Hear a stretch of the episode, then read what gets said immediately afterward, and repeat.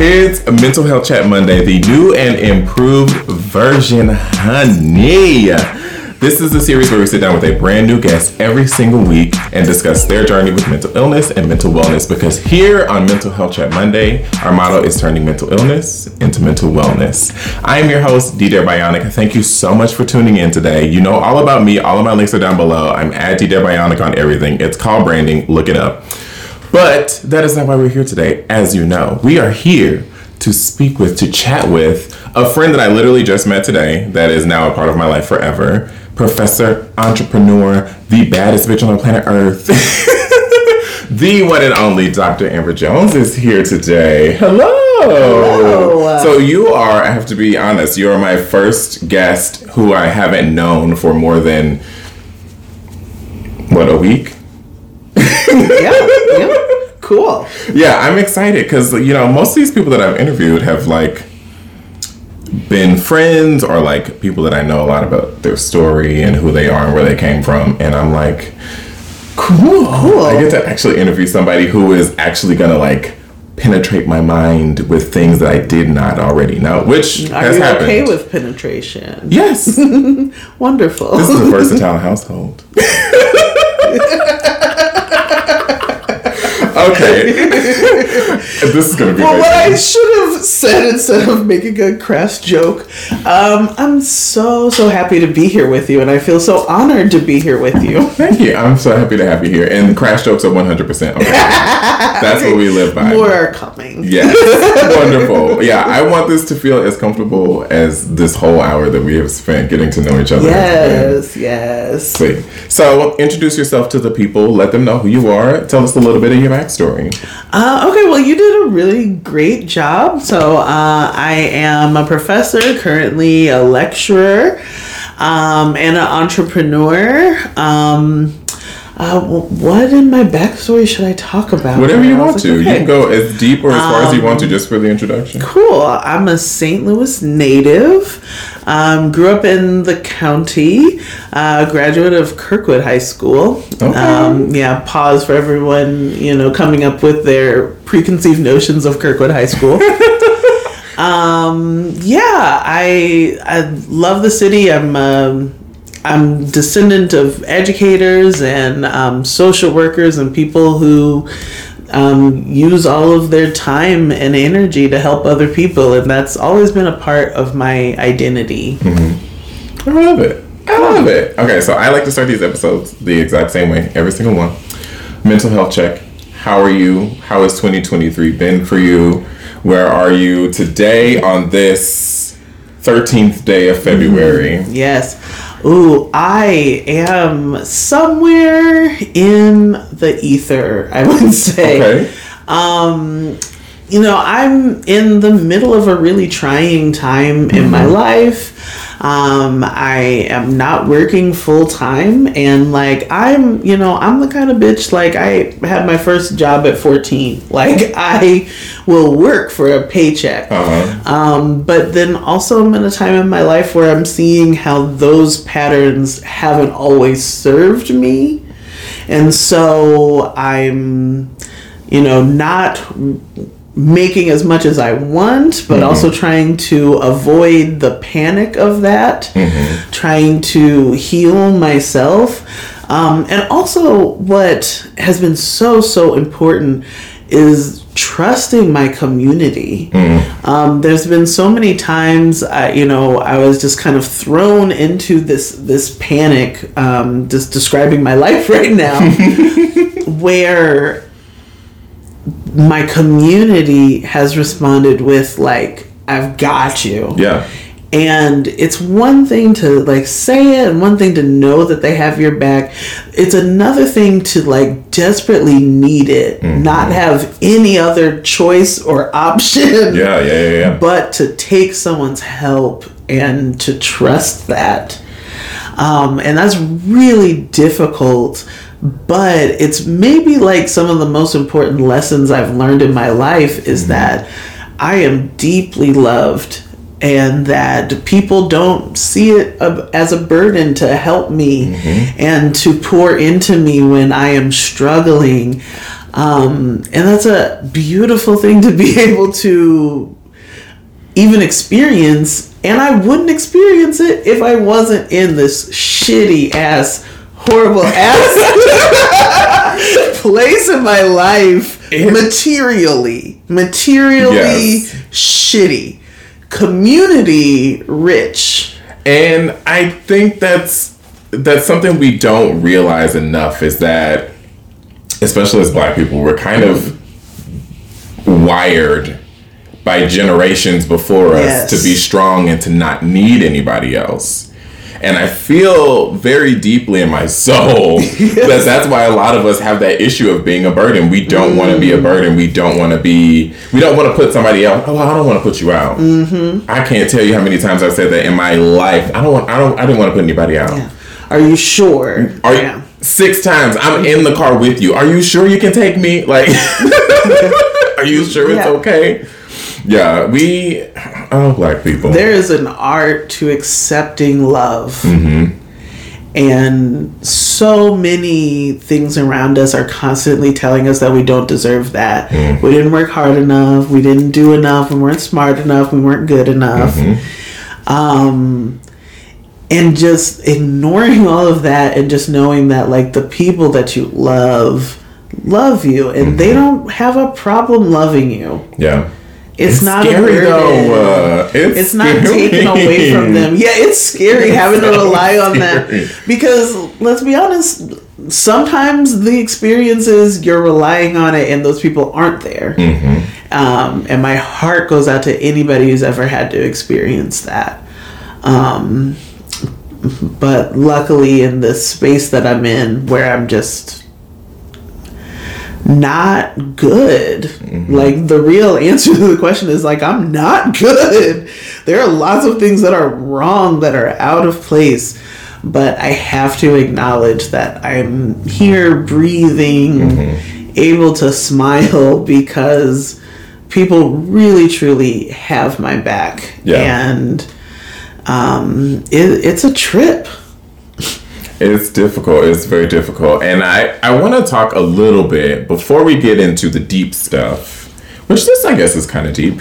I want to talk a little bit about, I introduced you as, as Dr. Amber Jones. Mm-hmm. Talk to me about going through the process of getting a doctorate. Talk to me about your mm-hmm. history with education. You're a descendant of educators. Mm-hmm. Just the way you carry yourself is as an mm. educator. If I didn't know, if my partner didn't tell me who you were and what you were about before you walked into this room, I would be like, Are you a teacher? you have that you have that and i almost said mothering but it's not mothering it's a very um i don't know what the word is even to describe There's, it but there's it's nurturing. there's It's a- nurturing it's a, and- specific nurturing. it's very specific and i've experienced it so many times Mm-hmm. with some of the teachers that i still keep contact with and some of the people in my life who have educated me who weren't necessarily teachers Mm-hmm. it's so apparent in you and it's so beautiful so talk Mm. Thank to me about your Thank history you. with education Um. Ah. well, like, it's funny that you say that because I that wasn't the plan.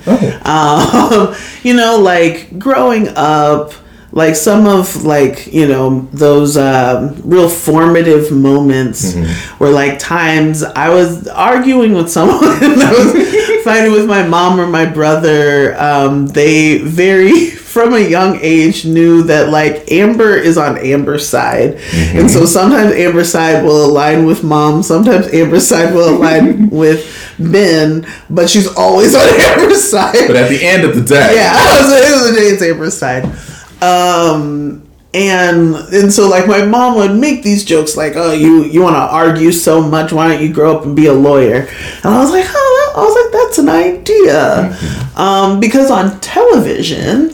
Lawyers are the people who are really smart and they see what's going on and they say the quip Yeah. when it's time to say very the quip. glamorous. And I was just like, yeah, oh, and they're dressed nice. Uh-huh. Um, and like, I very much wanted to be Claire Huxtable. Yes. Lawyer. She could sing.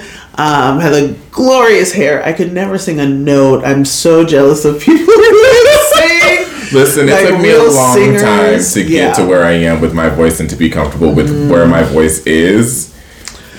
I, I still have uh, fantasies of like gravelly voiced lounge singer. Like that might be one of my lives. Um, but um, yeah, so like I, I was like lawyers, they're smart. Um, that's what I want to be. I want to be the smart one in the room. Um, and I grew up in Kirkwood schools. Like I went through Kirkwood schools all of my years. So my older brother. Same with my um, older cousin. And you know, like I talked with you before, like I'm a sweetheart. It is apparent. Like I couldn't wipe the sweetheart off of me if I if you tried. even tried. Um, yeah, you. like, do you want to hear a little bit about Little Sweetheart Amber? Yes, absolutely. and just like my refusal to ever change. Um, so like me and my brother rode the bus to school, and like my brother, he's a few years older. And so like there was like one day I got on the bus and all like the seats were taken. I went to my brother and I was like, Ben, can I sit with you? And he was like, No. And I was like, Ruda. fine, I know. He he plays hard. He's softer than me. Anyway, I hope he never sees this anyway. um, and so like I'm searching, searching, searching. The only open seat is all the way in the back, and you know that's where the bad kids sit. Uh-huh. But That's little sat on the sweetheart. Amber. Um, was like, oh well, like it's it's the seat that's open, so the uh, sweetheart's sitting there today. Yeah. um, so I'm sitting there, and then like this girl comes on, and like I could feel like the energy shift, like something's gonna happen. so this girl comes, and she's she's like, you're in my seat, and I just looked at her and I was like, well. I was like, there's enough room for both of us. like, I'm literally going into mode like, okay, Amber, now it's time to make a friend. like, and friend. Yeah, I was like, this is what's happening now. and like, this girl's like talking to me like I don't speak English or something. She was like, you're in my seat. And I'm like, I said, like, there's room for both of us.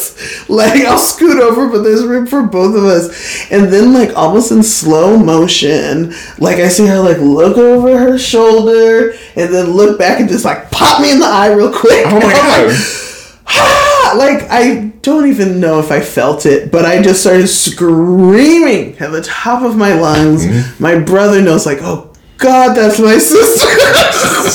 I should have just. I'm gonna get in so much trouble. I should have just let her sit with me.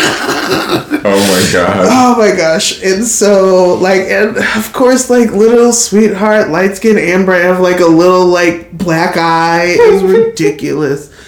So, like, I had to, like, go to my mom and tell her. Sorry. it turns out the girl who hit me her older brother had had an issue with my older brother and like years ago i had like heard that there was some kid who threw a brick at ben and that Oh ended up being like her older brother. And so my mom was like oh my god.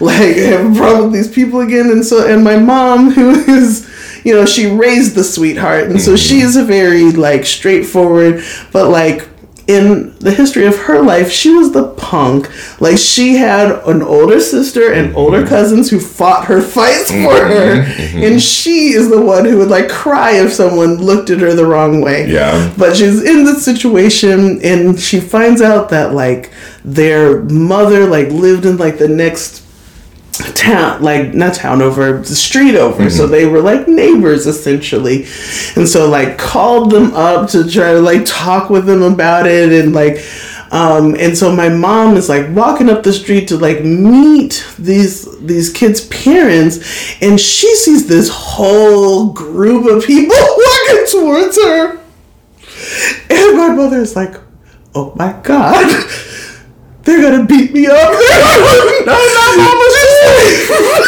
she's like, oh, Phyllis is gonna get beat up by this. She was like, oh my god, oh my god, oh my god. Uh, but she was like, I gotta, I gotta show my babies this is how you deal with conflict. Oh god. And so she's walking up the street to these people, and she's so nervous. And then she doesn't even get all the way up there, and then they recognize her so at the time my mom was working at this place called metroplex. And they're basically like just like a social work agency. Mm-hmm. And so they did like the um, you know helping people pay their bills and stuff like that. Mm-hmm. And one of the people in the gang recognized my mom like that's the metroplex lady. She helps us with stuff. Mm-hmm. And like that was the day my mother survived it was not Come on, Metroplex a- lady. yes and so You want your life so turned like off? this, so like this experience to little sweetheart Amber is Mm-hmm. like cool. You never have to fight as long as you're a good person. You're okay. Yeah, exactly. Little sweetheart brain. The- and so anyway, so this has always been like just a legendary story to me. um, just as how hilarious it would have been if my mom got beat up. I got the visual of like a whole family of people like walking up and your mom just being like, What do I do? What do I do? Run. Run! She was like, she raised the little sweetheart kids and their kids bullied. Like, she was like, I'm not, I'm not. I can't do this. This ain't me. yes. Oh my gosh. And so I use that story because it was it was definitely like a core memory mm-hmm. for me. like we all escaped annihilation. and I don't know, like this something imprinted on me that like, you know, I don't have to change for these people. Yeah. Um, like, and I get, like, I look back, I was like, yeah, that was a goofy little kid, but also, like, I was a little kid. Yeah. You know, I was like, I, I kind of stand by it. you know? That philosophy is pretty good to go by. Yeah, I, was, I don't see a problem with it. Like, yeah, I, you know, got my black eye and stuff, but, um, all in all, I was like, that's a win for us. and anyway, so like my mom raised me to be a punk. I've had lots of people I say that to are like, "Ooh, don't say that about yourself," and I'm just like, uh, "It's true." It's I was like, and it's truth. just part of who I am, and so like that's a big part of it.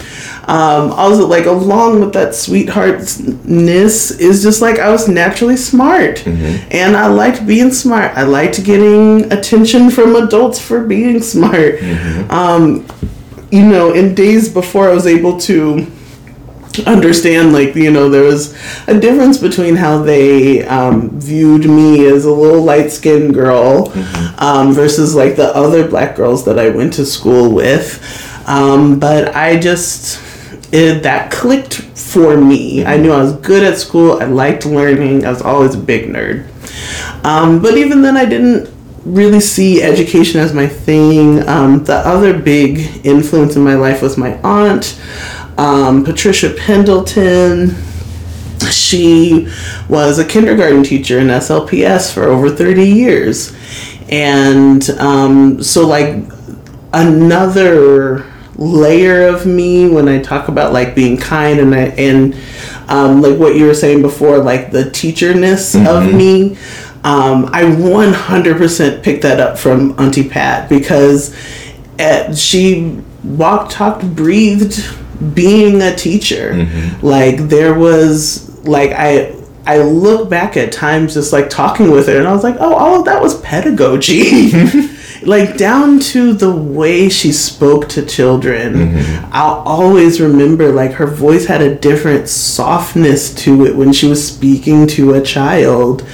And just the way that that communicates so many things to a child mm-hmm. and just so like th- those layers of like you know that's on purpose Yeah. and all of it was to serve children and that's just how i kind of absorbed what it meant to be a grown woman. Um, like before i had made the connection to this is this is how teachers live and this is how a master teacher lives.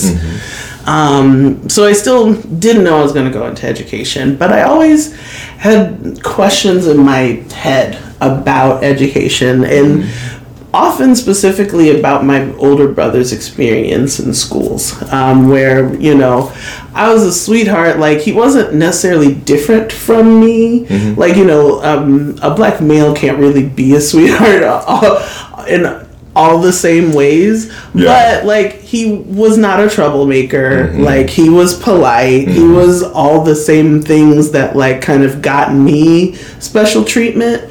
Um, but he was a boy. Yeah. And so it was different. And so, so much of the drama of our lives were like, you know, how to encourage Ben. Like, how, how do we counteract this world that's like constantly killing him? Like, granted, we're being killed too, but um, there was more of an emphasis on just how this was affecting my brother Yeah. to, you know, good and bad ends. Um, and so that was always on my mind. Um, and uh, I went to college. I was, you know, just being good in school mm-hmm. still and, and trying to feel out like I was pre law, but I didn't really like any of my pre law classes. and so I was like, just trying to figure out how I felt about that. I was like, huh. Um, and then I was introduced to this program called the McNair Scholars Program. Okay, I've never Um, heard of it. It's a trio program. Have you heard of those at all? Well, I went to one semester of art school. Wow. the McNair Scholars Program is um, one. It's uh, named for Ronald E. McNair, who is really amazing. He's a black. Um, what's the word I'm looking for? Astronaut. Um, who died in the Challenger, and like his life is really, really amazing. And so it's a huge tragedy that his life was lost. But this organization was um, named in his honor, and the idea of it is just take underrepresented people and teach them how to do research. Show them that there is a life in the future in doing research in higher education. And you know, I applied for it because it was a special thing, and that's what I did. I, I applied to special things, mm-hmm. and I often got them, so I, I applied to this. Um, and like to not make the story longer, like at one point I even like missed my interview, and I had to beg them to let me interview. And then I was like, I was like in rare form when I was convincing them to let me into this mm-hmm. program, mm-hmm. even though I didn't know really what for yet. But they let me in um, by the grace of God. And that first summer, they were like, okay, we're going to teach you how to do research. Um, just choose a question, any question, and you're going to research it and do a project on it and present it at the end of the summer. That sounds really fun. Um, I love research. So great. Um, and so like did it. Um, I was like thinking, thinking, and then I went back to all those questions I had about my brother's experience in school. Why was it so different? If he wasn't, you know, a, a gangbanger, if he wasn't a troublemaker, why couldn't they just fucking encourage him? Why did they have to kill his spirit, essentially? Yeah, and yeah. we had to deal with the aftermath of that. Um, and just like did that first research project, read a bunch of books that I never would have read unless I was trying to answer those questions. Um, and like what you just said afterwards, um, like we had presented and people asked you questions about your research and you answer and stuff. And I was sitting with one of my professors and I was like, this was fun.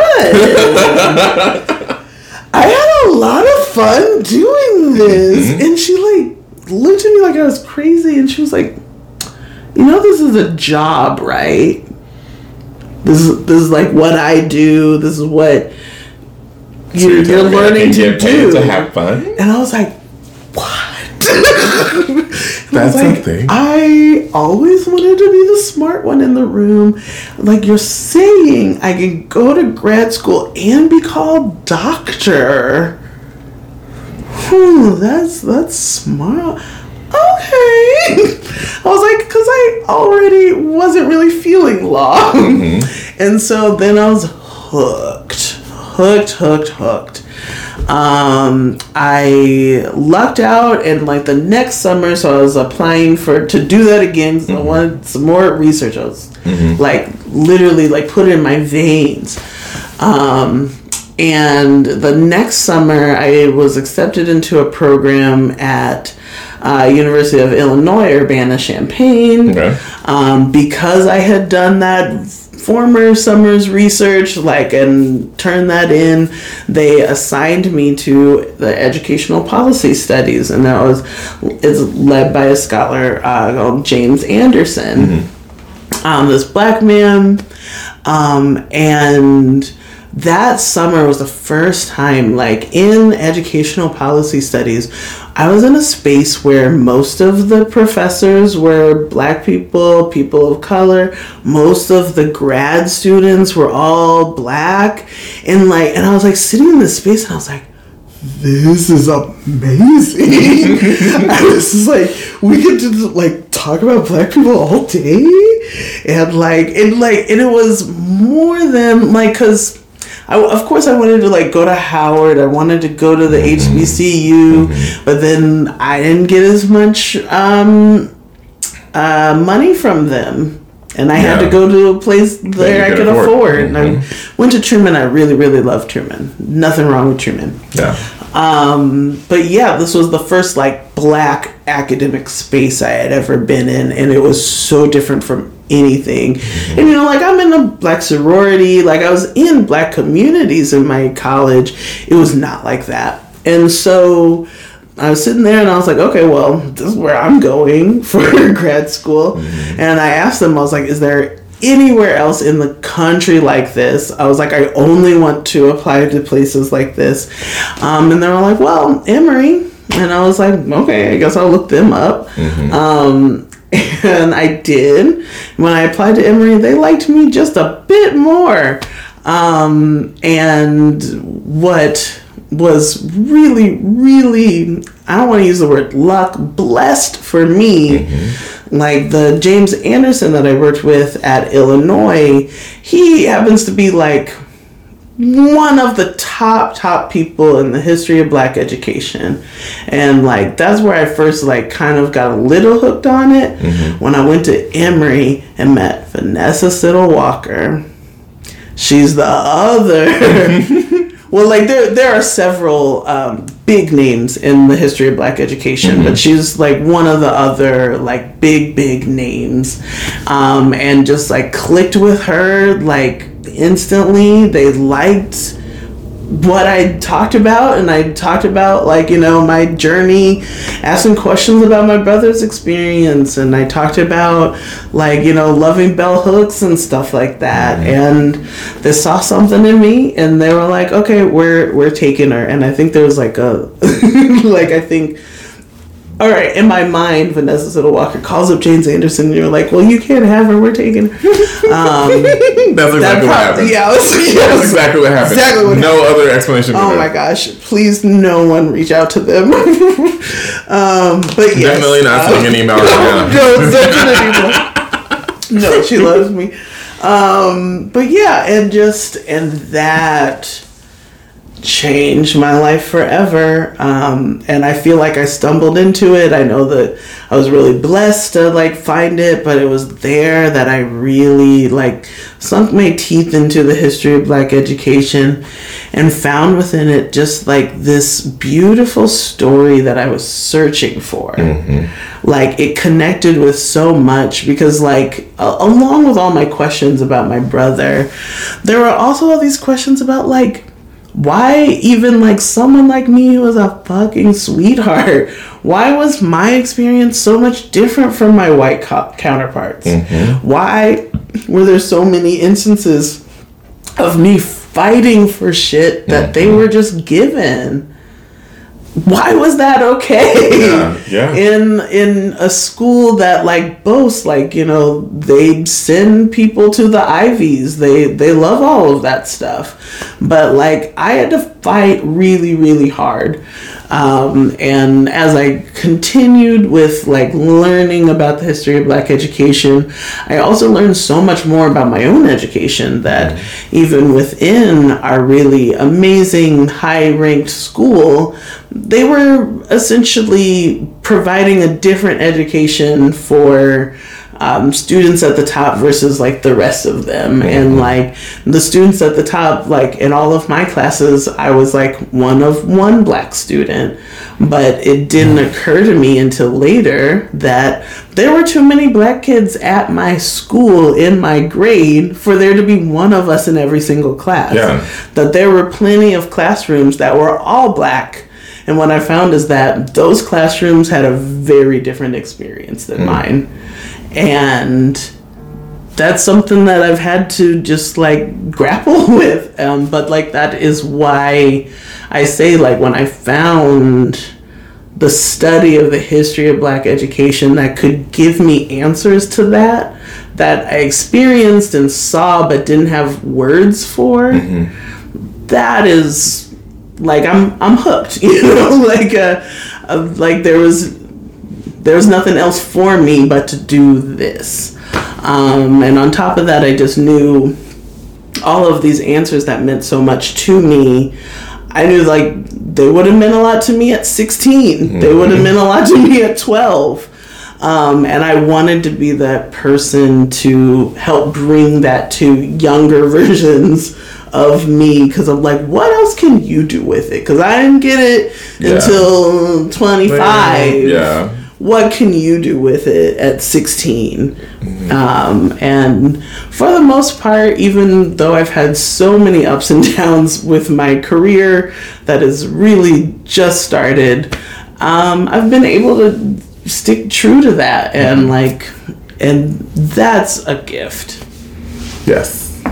I first of all, I didn't really even realize that there was so well, not that I didn't realize, but as someone who only did a semester of art school, education was something, you know, I I went to McCluer South Berkeley. Um, I always joke that I went to a poor black school, but it's quite true. I went to a poor black school. Um, and all the money went into football and sports and everything. And I remember being in in um, mm, excuse me in plays and our director having to like make a lot of our costumes like with our own money out of our own pocket or being in mock trial an academic program and mock trial. I loved mock trial but I wasn't in mock trial because of law I was in mock trial because I got to act Yeah, I And was like, yeah, I was like, it we was plenty of Oh. actors, and then people like me that were dramatic and wanted to go into law. yeah Oh, I had gosh. I didn't give a damn about law but I was Yeah, there uh, I'm a full five years older than you, so we definitely didn't cross. But like, uh,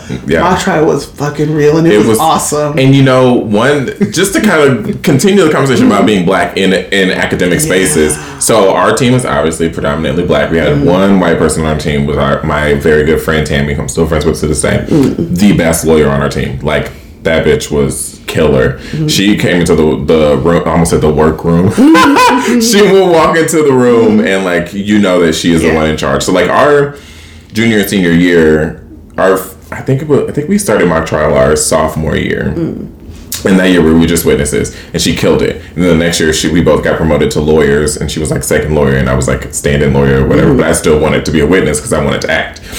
And then our senior year, she was captain, and I was like, I guess, what do you call the person under the captain? Is it like assistant cap? I don't know. But she was captain, and I was second in Yeah. command, mm-hmm. and we were both the main lawyers. And we had this one case and I mean, we drilled it. We were there.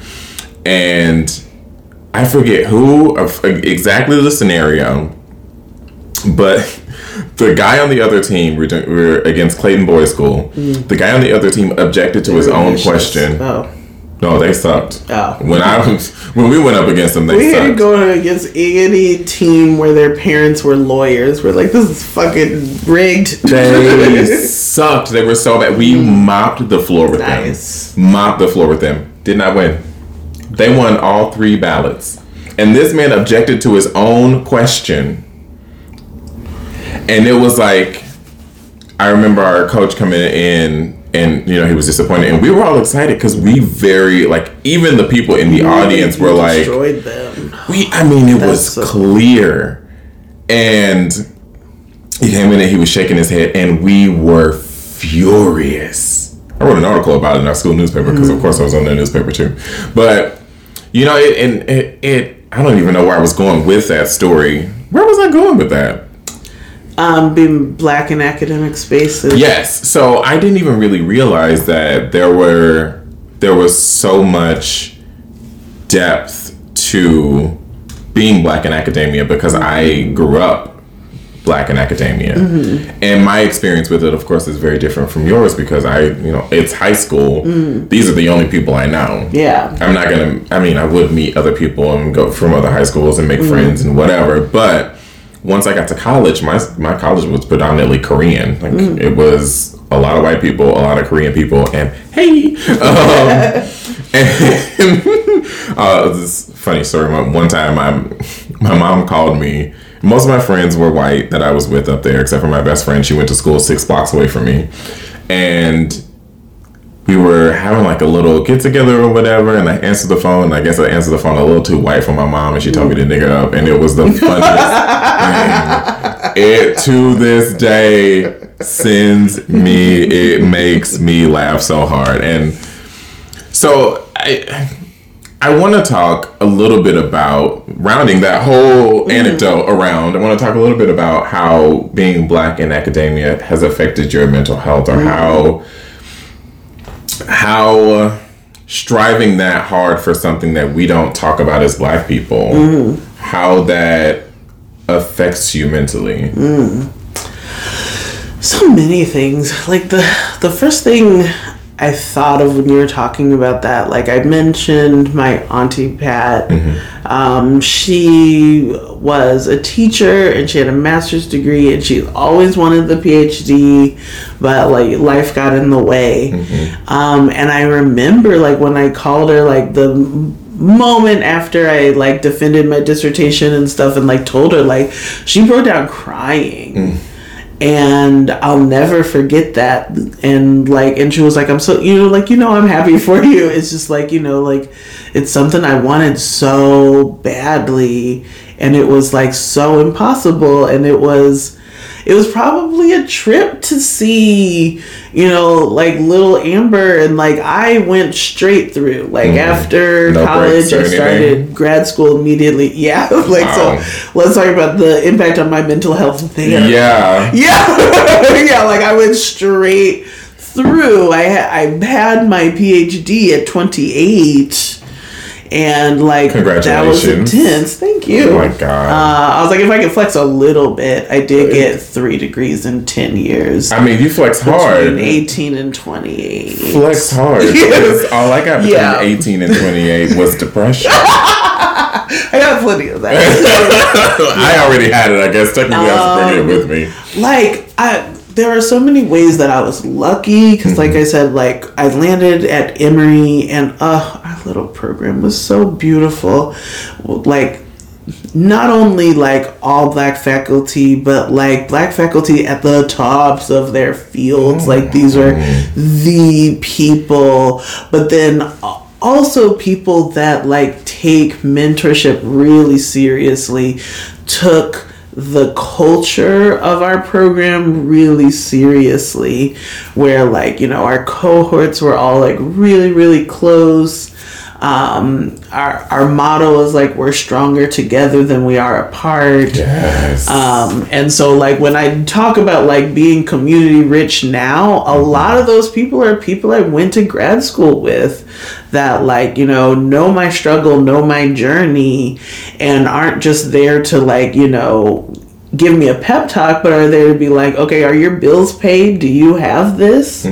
Um and so like the ethic of the place was so beautiful. It was exactly what i needed to become the person that i would become. Um, and even that being said like my mental health was atrocious throughout the whole thing. Like there were so many times like i look back and i'm like bitch was i just trying to kill myself?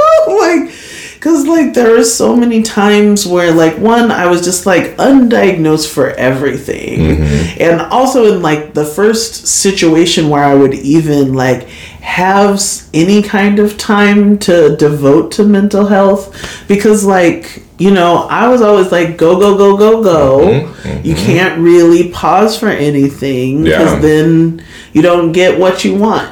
You know like i said i started working at 14 because i wanted money to do shit you know mm-hmm. Um and so i that was my first time like you know i'm gonna find a therapist and really wanted to find a black woman i couldn't um and so like i started seeing like this um, jewish woman and i thought like oh experience with oppression maybe it'll Yeah.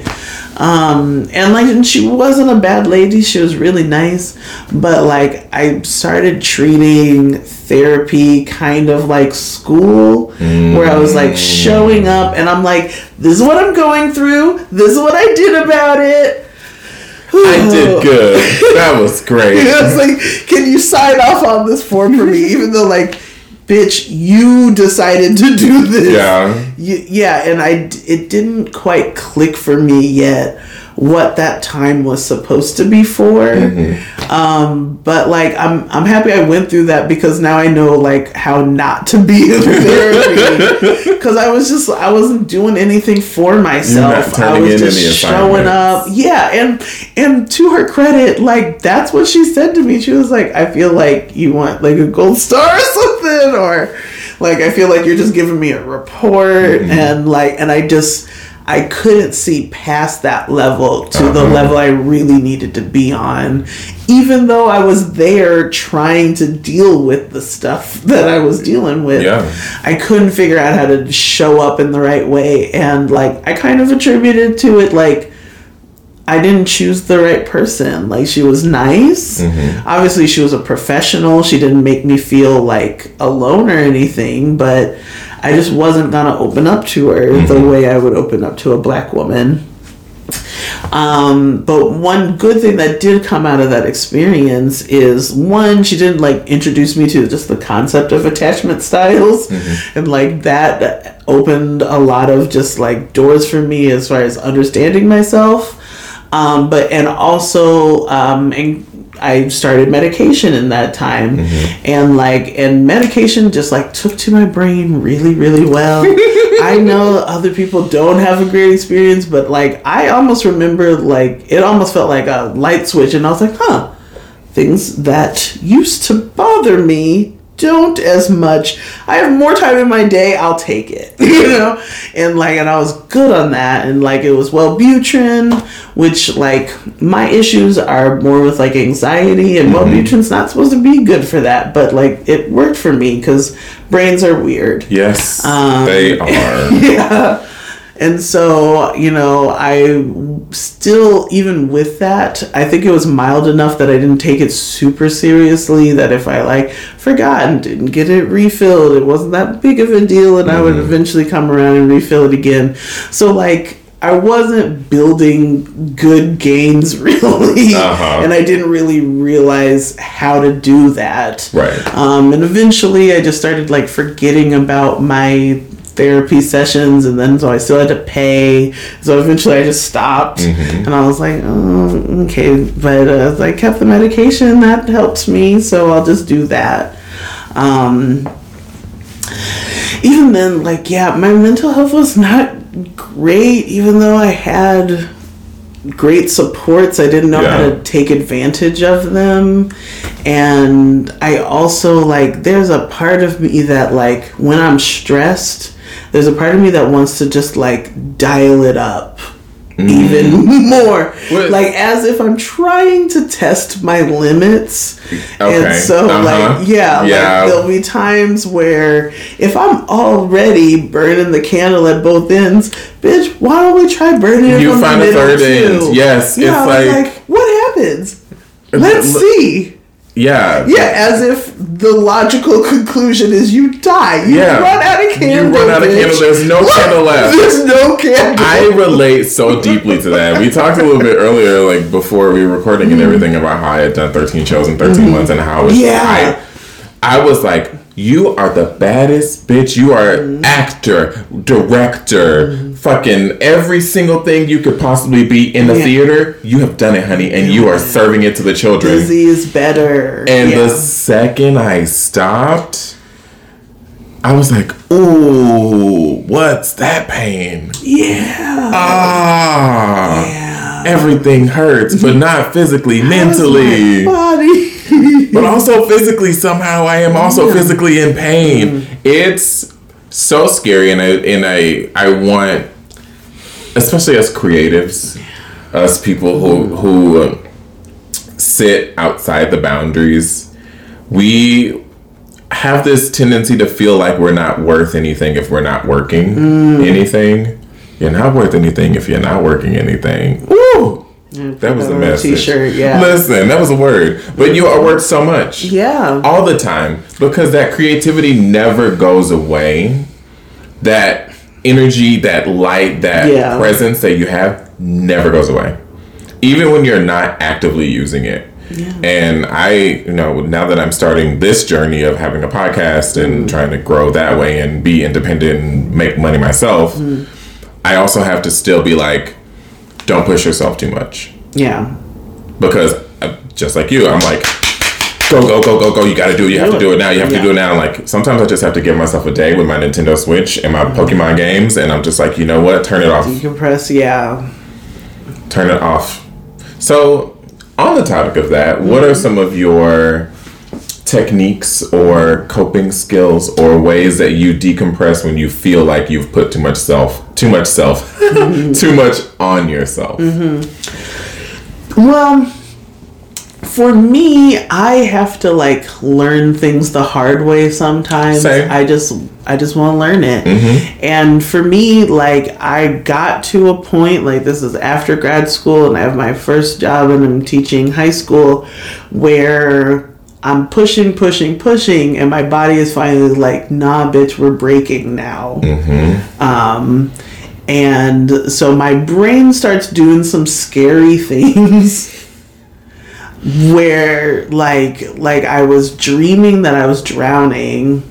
Uh, of course, like Amber, get the symbolism. Yeah. Like I was dreaming that I was drowning, and when I woke up, like I knew I was awake. My eyes were open, but my brain still felt like I was drowning, and I couldn't breathe. Oh my God. And I'm sitting here like pounding my chest to fully wake myself up so I can breathe again. And it only takes a few seconds, but then I'm just like.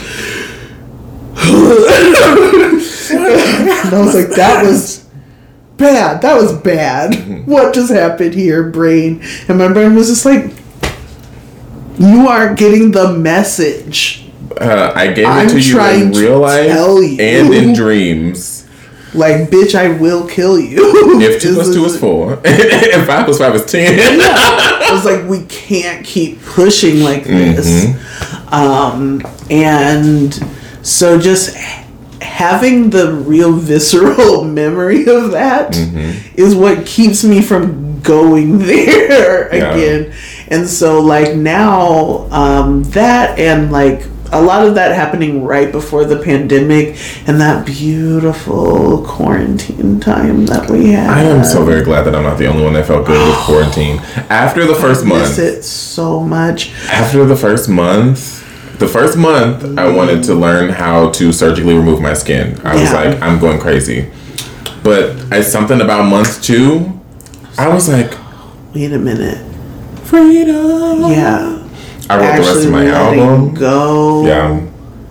It was such a beautiful time that again was so important to me because I had been going at that breakneck speed Mm-hmm. and I had broken a little bit.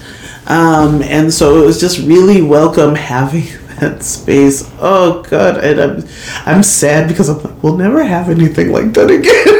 Even though we need it, I was like, we'll never have it again. You know, I And I can't Guys. like I hope I have children so I can explain to them how beautiful and weird that time was. it was I was like, really imagine just letting go of everything. work, responsibilities. Stores not open. Now, see, I- we just talked about this. I love going to the grocery store now. I know. Like I love to peruse. I love a peruse. Yeah, that was hard at that time. I did not have trouble letting that go. I was like, well, I was living in my grandparents' basement at the time, so it was that piled on top Yeah. of it. I was like, damn, if I had my own space, I would be thriving right now. And I just kind of had to make the best of that situation. I was like, I had my own space. it was so You nice. know, um, I immediately realized how much time and preparation I put into just being around other people mm. Mm. in some way that I mm-hmm. thought like made me acceptable and like being able to let that go literally changed my life. Mm-hmm. And so there's there's a part of me that is still in quarantine. that is what I will never leave honestly, quarantine same. It, doesn't want anything of this oh, future. I just really want to. I, I need to be at a place where I can go away for three months into a cabin in the woods and just write. And just create and make. And I, I, I know there's a lot of creatives that are similar in this in that way where they need that alone time, but they also need the life experience. Yeah. And I feel like okay, so I put out my la- my last album, Statuesque Hot Mess, stream it everywhere. Um, I put it out. It's been oh my god, it'll be a year on March 31st, so it will have been out for a year. Um, and I feel like in the year that that album has been out, I have experienced so much more life, hmm. and I'm ready to start writing the next album. And like, honestly, right now would be a good time to just like shut it down for like three months. I write really fast. I write so fast. Hmm. I would be able to bang out a whole album Yeah. Or even just a small EP. The rest of the play that I'm working I just on. need like- the whole world to shut down again. I need everybody because to it wasn't just that like you were standing still; it was Everybody. was standing still.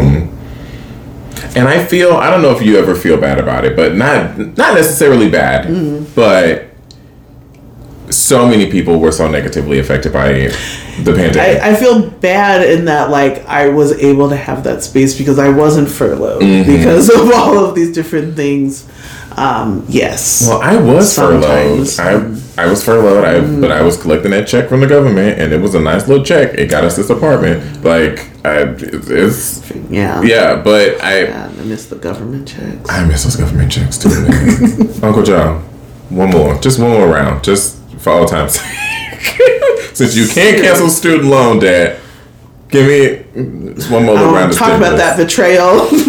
I was so mad, so mad. Anyway, we won't go into that because Yeah. that will be a downward this is spiral. about mental wellness. Mental wellness. so, um, damn, I had a question in my head and I totally duped myself by talking about Uncle Joe and the stimulus checks. um, oh, I, I, I was gonna say I wrote this song. It didn't make it onto the album, but I think I'm gonna put it on the next one after I tweak it and make it better because it's not great right now. But it was called Pandemonium, and it was about being like um, I always call, still to this day, the pandemic. I call it the pandemonium because it was. I, although there weren't people running around the streets, everybody was running around the streets like crazy. Like the world was on fire, and I wrote this song about that and, and about how healing that time was for me. Yeah. They, it, y'all will hear it one day. It's actually not bad, but it's not good either, uh, which is why I never got recorded. um, so diving a little bit into my little script here because I have a question that I wanted to ask you. You talked a little bit about um, medication and it's been I have never been medicated. I was mm-hmm. I was prescribed medicine. I never took it because of mm-hmm. my own internalized fear and I also felt like I didn't need it. I was just kind of mm-hmm. going asking for a diagnosis. Um talk to me a little bit. I know you said it kind of instantly helped you, but talk to me about how that what how that moment was for you when you realized that like, oh wow, life can be okay. Yes, uh, and I love talking about my experience with medication, especially one because I, everyone's brain is different, um, and I feel like before my experience with medication, I only really like heard like one kind of story, but I'll get into Same, it. Like, yeah. so I started off like my first medication I um, ever did was Wellbutrin. It was a really low dose. Um, I've since learned that Wellbutrin is like one of like the mildest ones. Um, and really like antidepressants in so many um, ways are very very mild most of them um, and so like it kind of like made sense that like it really the difference that i could tell was i would experience things that i knew at a previous time would upset me and i would be distracted and have that kind of feeling on me all day probably. And I noticed almost like right away, like the same kind of thing would happen, and I was like, actually, this, I don't feel that like it was almost like a, a blanket that would be like put like a weighted thing on my shoulder that I had to mm-hmm. carry around all day, and then like it would happen again, and just that weight isn't on me. I don't, I didn't have to carry it all day, and like mm-hmm. that was cool with me. I was just like nice. Like it's mm-hmm. mild. I really didn't feel any other like side effects or anything from it. Um i was good um and like that's the only one i used for a really long time um, but like all things, things change. Um, fast forward a few years when I'm going through complex grief disorder after I lost my dad, and I'm working like the hardest job I've ever had, but hopefully will ever have, um, which is just a high school teacher. um, and so and like at that point where I'm pushing, pushing, pushing, um, and because of just like the very specific things that grief was doing to anxiety that I thought like I knew. You know, like I kind of lived with this my whole life. I've have this experience dealing with it. Um, grief changed it. it. It made it a much meaner animal. And all of a sudden, it's like me and this vicious thing and so when I finally did like make enough space to talk with my psychiatrist about it, um, uh, that's when I was put on different kinds of medications. Like I kept the Wellbutrin. Um, one he put me on was um, sertraline, um, and I think it's a generic of Prozac. Okay. Um, and this one, it was described to me, it was like literally for like, because I was having these horrible panic attacks that were just debilitating. Um, and like, and that one was for just like the part of my brain that like goes to have panic attacks. And it's one that you take every day, and just eventually you'll feel the the panic attacks taper off. My experience with it is like that was the first time I kind of felt what I had heard antidepressants were like, where like on my original dosage of it, like I did feel flat. And that was weird for me.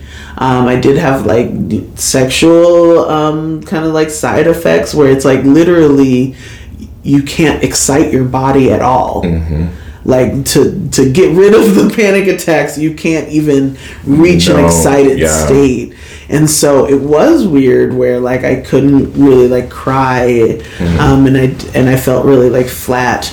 And i was just like i like many people i hated that feeling. I didn't like it.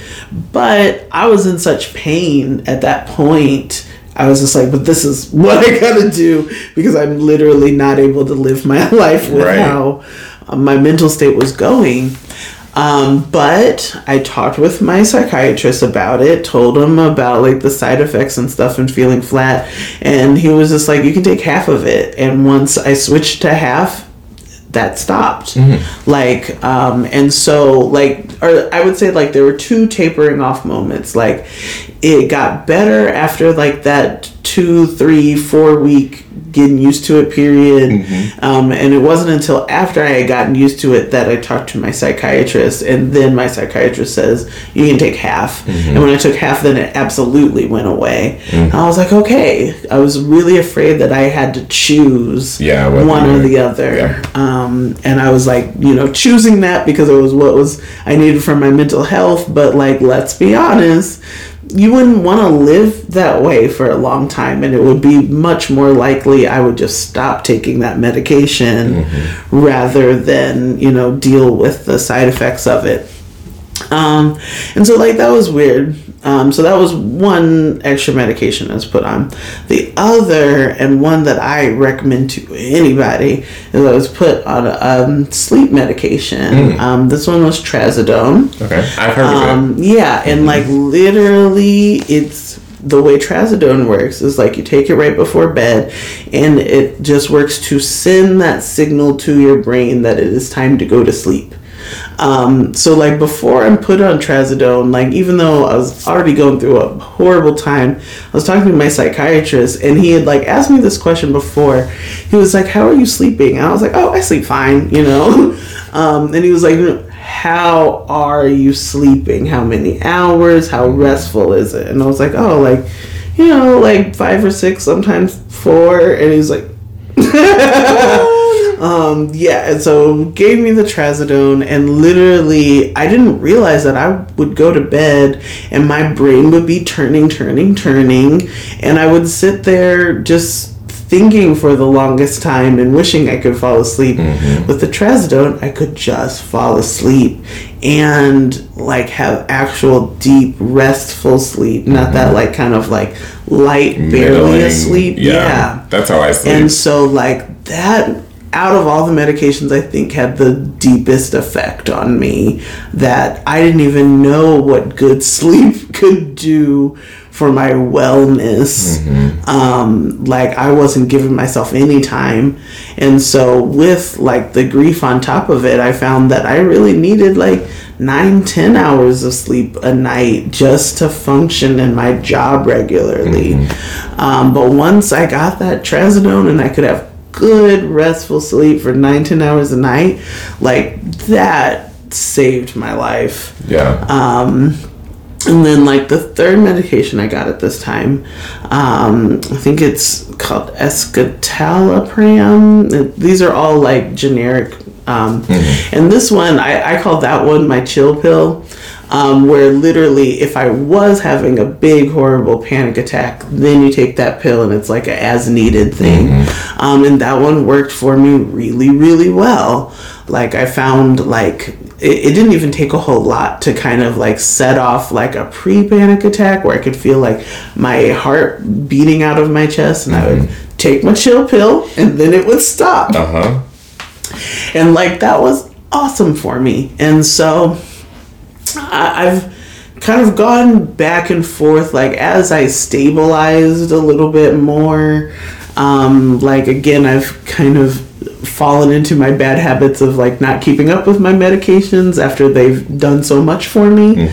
Um but like the one i definitely want to like kind of keep maybe forever is the trazodone. Because like it makes such a huge Yeah. difference I I know a lot of us don't really realize how important sleep is. I and you can ask Ronnie. I sleep terribly. Like I and I feel like I've always been kind of a bad sleeper. Mm. I I always have, and I don't have nightmares. Mm-hmm. And that's another thing that I'm like not necessarily worried about. And mm. this will get a little bit into the more spiritual, witchy side of myself. But like, mm. I want to remember my dreams mm. because I know that there is a message, not necessarily in every dream, but I do like to remember my dreams for my own sake. Mm-hmm. And I I don't worry necessarily that I won't have dreams or that I will forget them more so when I wake up.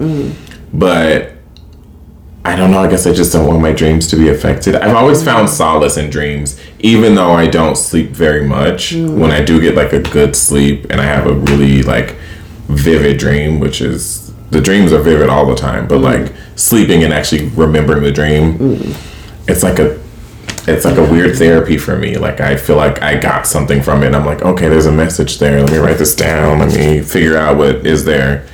But that's just Mm. you know. Like one thing one i hope that you give yourself the time to get the real rest you deserve um, because it really is a game changer. Um, especially because like you connected with me on like that that tendency we have to try to work ourselves to death. Um, that that is not good. No. and um, and your body, you know, it's kept you alive through these really, really horrible years where lots of things have been trying to kill you. Um, Including my so- body. Yeah, so I just. I, I hope that you know whether it's medication or whatever that you find a, a real good rest I I it's a it's a game changer I hope so too. And like the few times that I have had what I feel to be really, really like good rest and like waking up the next day mm-hmm. feeling rejuvenated. Like Sunday, a couple of Sundays ago, I was just so exhausted. Like work has been crazy busy. I've been working a lot and like I can't I came home Sunday and I was like, I need to take a nap. And I slept for like an hour and a half, woke up and I felt like a brand new person. So like I I have moments mm. If I sleep too much, like if I get eight hours of sleep, I wake up the next day feeling like whoa. But if I get like four or five hours of sleep, I wake up the next day still a little wood, but like more alert and ready to take on the day. Mm. And it's I, I, I just feel like that's not good. I was trying not to judge you too harsh. No, I feel like it's not um, good. Yeah, I was like, when you say like, oh, when I get eight hours, I wake up groggy. I was like, you should try ten. I was like, I was like, for me, that says more sleep, not less. The only time I've ever slept ten hours is when I have I have chronic migraine. So when I have a really bad migraine and I mm, like yeah, out and I wake up still feeling like mm, yeah. Um, but yeah, like whatever works best for you. Mm-hmm. But I hope you find like that good, good rest I'm because working on it. saved my life. Here on Mental Health Chat Monday, we have a motto, like I said at the beginning, we're turning mental illness into mental wellness. What does mental wellness look like to you? mental wellness to me um uh, i get a very specific image in my mind uh, like i make a vision board every year. Um, and you know like we do this stuff like clipping out of magazines and stuff. And like there was this part that i cut out of the magazine. Like you've heard like the term like booked and busy. Um, like I, I had cut out booked busy and blessed. And i was just like you know what? I don't really want to be busy. So i just put booked, and, and blessed Yeah. on it. And like and i was like and like universe please witness. I don't want to be busy but i do want to be blessed. blessed. like i was like i want everything that i need. I want all the things covered. Mm-hmm. but i don't really need to be busy i don't Yeah. need to be stressed out here Mm-hmm. and so I I guess wellness for me is realizing that that is wellness and that um, I don't know of all the things that I'm worried about because I'm like scared of so many things right now that um, it's still okay to not work myself to death and I don't need to do that in order to be okay. Um, and so just like accepting that in all of the ways trying to be patient and not i guess like just not punishing myself in like the ways that i used to punish myself when things weren't going well um, and just realizing you know i still have me you know just like what erica said all you got to do is hold on to yourself and like i've done that and to be proud of that um, is what wellness means to me That's beautiful. I love that response. I love that answer. I always say, uh, wellness to me is knowing that I'm gonna live with this thing, that I have this this depression, this person in my head that hates me, uh, but keeping my foot on its neck. Yeah. Because you're gonna be here, but you're not gonna be here all the time. Um, and then one final thing. Leave us with a, a, a piece of advice for allies and how they can be in our corner and help us. Um, or support us rather than I help. think the best things that people around me have done is just like listen and let me process things the way I need to process. Um, I think people have been really good at being there when I ask for help, um, but not being there if I'm not asking for help. Um, and just kind of letting me go through my journey. And so, uh, my advice would be like hold space for people um, because everyone's working really, really hard to figure it out Yeah. and it might like something might seem really simple to you like oh of course you should do this um, but they still need their space to get there Yeah. and so there's a difference between like you know giving advice and whatever and just holding space for people um, and that's often what they need to redirect however they want to redirect Yes, absolutely. You know, that's been kind of the the overarching theme of this season so far is listening and giving people space. And I love that no matter how different everybody's answers are to these questions, no matter how different everybody's story is and their backstory, the I love that it all goes back to listening. Yeah. Because I think as a people we need to listen to each other a lot more and not just with our ears, but with our hearts. Yes. Uh, and that oof mm, i love it. Dr amber jones thank you so much for being here. It was absolutely lovely to meet you. Before we go i want you i already know what you need to plug and i'm giving you the space right now to Thank plug you. it. Uh, i need i need the world to know about this. What are you what do you what do you have to plug for us today? Because i've already seen it I love it, and I think the world is gonna love it. Um, well, so yes. Um, well, I would just like to share with you um, this that I'm holding. It's called the Grind Journal. Uh, you can learn all about it at thegrindorg.com. Um, but basically, this is a guided wellness journal um, for anyone who's interested in doing social justice work. It is created by, inspired by um, black women, um, and there's so many little goodies in here um, that will help you think about your intersectional identities, think about your ancestors, hold space and what that means for the work that you want to do in the world. Um, we created this because we want to live in a world that is transformed by all of our good ideas and how we heal ourselves and others, and this is a tool to do that. So um, check out the Grind Organization. Um, we are on Instagram. Um, you can check me out. I am Treesap22 on Instagram and The Amberness on Twitter. Yes, all of that will be linked down below. I got a chance to thumb through the grind journal, and let me tell you, it it is transformative. I just holding it in my hands and being able to look through. It's gonna come in multiple. And it comes in two colors. Listen, you know we love options here on uh, Mental Health Chat Monday. Uh, Did you- absolutely. Did you see the three ribbons? oh, I didn't notice it was There three are ribbons. three ribbons. Okay, so you will understand how innovative that technology is when you get your hands on a grind journal because there's so much to do. There's so many beautiful messages Mm-hmm. and imagery, and everything about it is just perfect. And I already told you this, but I just need to tell you again it is going to Mm-hmm. Change you. people's lives.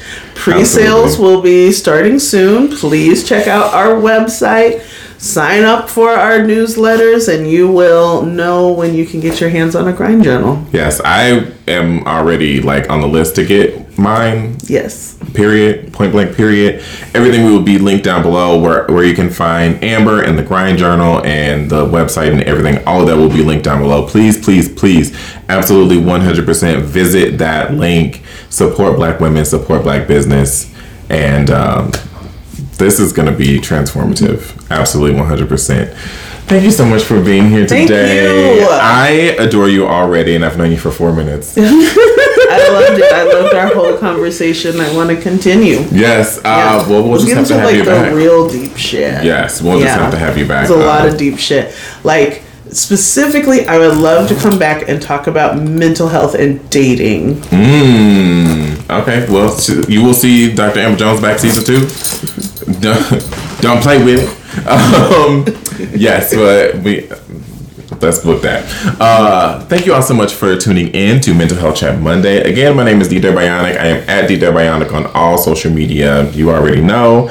Uh, and um, I always forget my outro. I might even leave this in because I always forget my outro. Thank you all so much for tuning in. Again, my name is Dieter Bionic. I will see you next week with a brand new guest here on Mental Health Chat Monday. You can find me and Mental Health Chat Monday on all social media. Stream, listen, watch, whatever you want to do. It doesn't matter. Just support black people, black business, and black women. Support black women all the time. They should be running this damn country. Okay, bye. Bye.